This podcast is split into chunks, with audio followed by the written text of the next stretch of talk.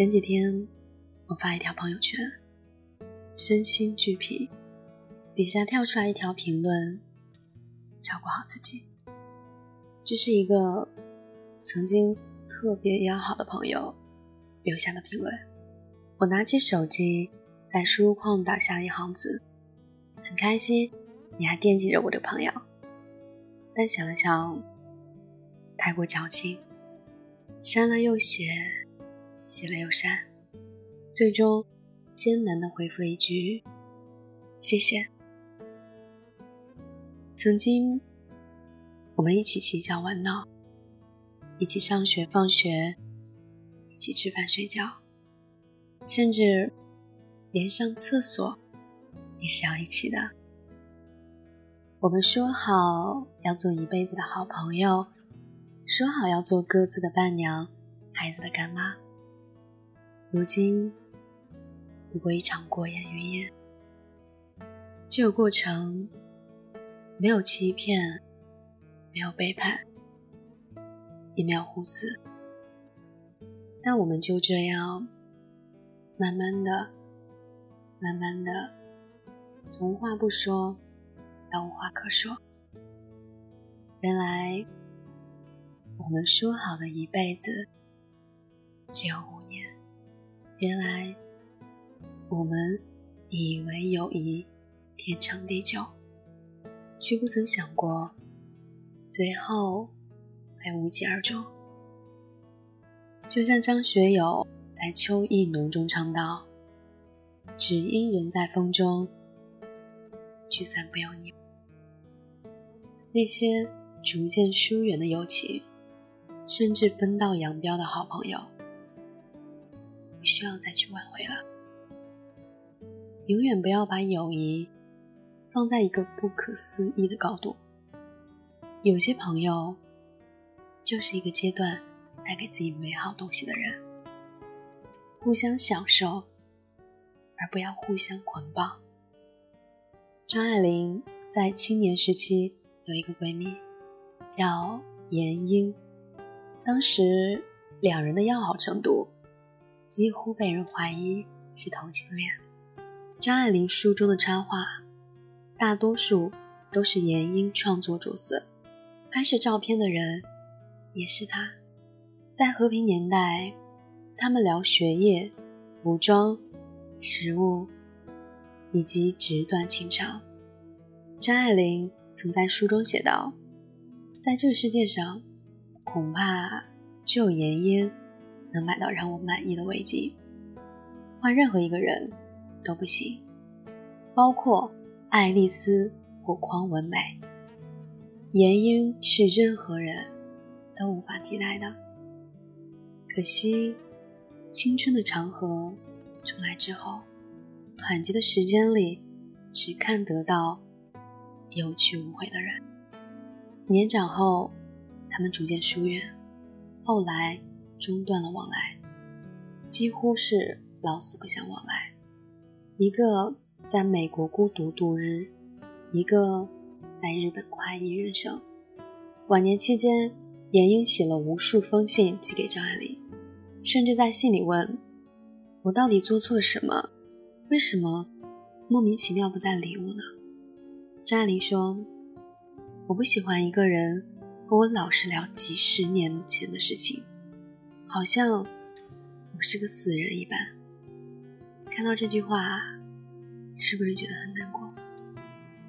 可是，严英全然不顾张爱玲生活孤独又拮据的感受，不厌其烦地向她炫富。相似的观念让两个人相聚一堂。渐行渐远的价值取向，又将两人无情的分离。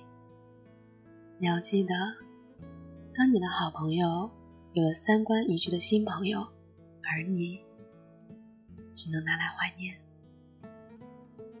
曾经看过一篇寓言故事，题名是“喝水别忘了挖井”。有两个小和尚住在相邻的两座山上的庙里，两山之间有条小溪。两个和尚每天都会在同一时间下山去溪边挑水，久而久之，他们变成了好朋友。就这样，时间在每天挑水中不知不觉过了五年。一天，左边山上的和尚没有下山挑水，右边的和尚没有在意。哪知第二天、第三天、第四天，整整一个月的时间，左边山上的和尚都没有下山挑水。右边山上的和尚着急了，他爬上左边那座山去探望他的老朋友。只见他的老朋友正在打太极拳，一点也不像一个月没有喝水的人。他好奇地问：“你已经一个月没有下山挑水了，难道你可以不喝水吗？”左边山上的和尚带他进到庙的后院，指着一口井说：“这五年来，我每天做完功课后，都会抽空挖这口井，即使有时很忙，能挖多少？”算多少？如今终于让我挖出水来了，所以我当然不必再去山下挑水了呀。人怎么可以这样呢？明明说好一起挑水，你却偷偷挖了口井。我还在担心你的安危，你却不痛不痒，甚至忘记了我的存在。好朋友是怎么逐渐疏远的呢？大概就是，我始终记得你的好，关于你的一切，而你却慢慢将我淡忘。你有了新的圈子，而我还停在原地。余华在《在细雨中呼喊》中说过：“我不再装模作样拥有很多友人，回到孤独之中，以真正的我开始了独自的生活。”有时我也会因为寂寞而难以忍受空虚的折磨，但我宁愿以这样的方式来维护自己的自尊，也不愿以耻辱为代价去换取那种表面的朋友。二十岁的时候，怕自己不合群，喜欢身边时时刻刻都有人，就将就自己，拼命的去迎合别人。现在。真的是一点也不在乎。你讨厌我，就讨厌我吧，反正强扭的瓜不甜，没必要把所有的人都请进生命里。与其在疏远的友谊里浪费时间，还不如用空闲的时间积蓄力量。当你提高自身的价值，自然也能吸引人向你走来。人生就像公交。路途中会有很多站，很少有人可以从头陪你走到末尾。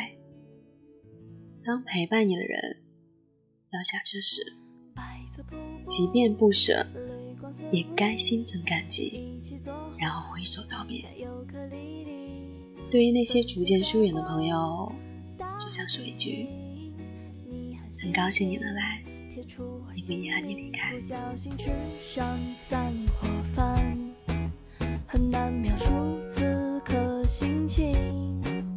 雨忽然下，直到天明，这么难过，怎么才行？你说我们既然唤醒的相遇，也要唤醒的送行。我说你要记住。很感谢你能够听到这里，我是三金，微信公众号搜索“念安酒馆”，想念的念，安然的安。夜深人静时，我想和你聊聊你我的故事。晚安，亲爱的你。每天都崭新。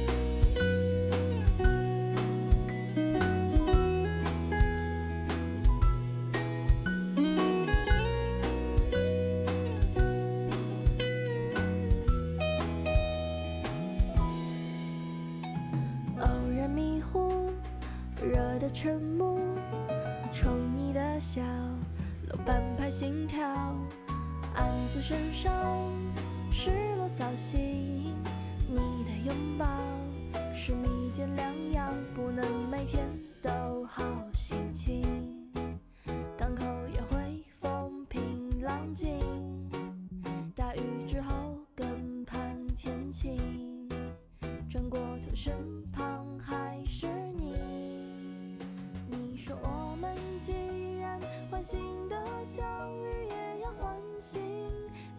心。我说你要记住甜蜜的曾经，莫说前路太难行。今天明天像是最后一天，下次相见何时何景？今天明天不是最后一天，有你在心，每天都崭新。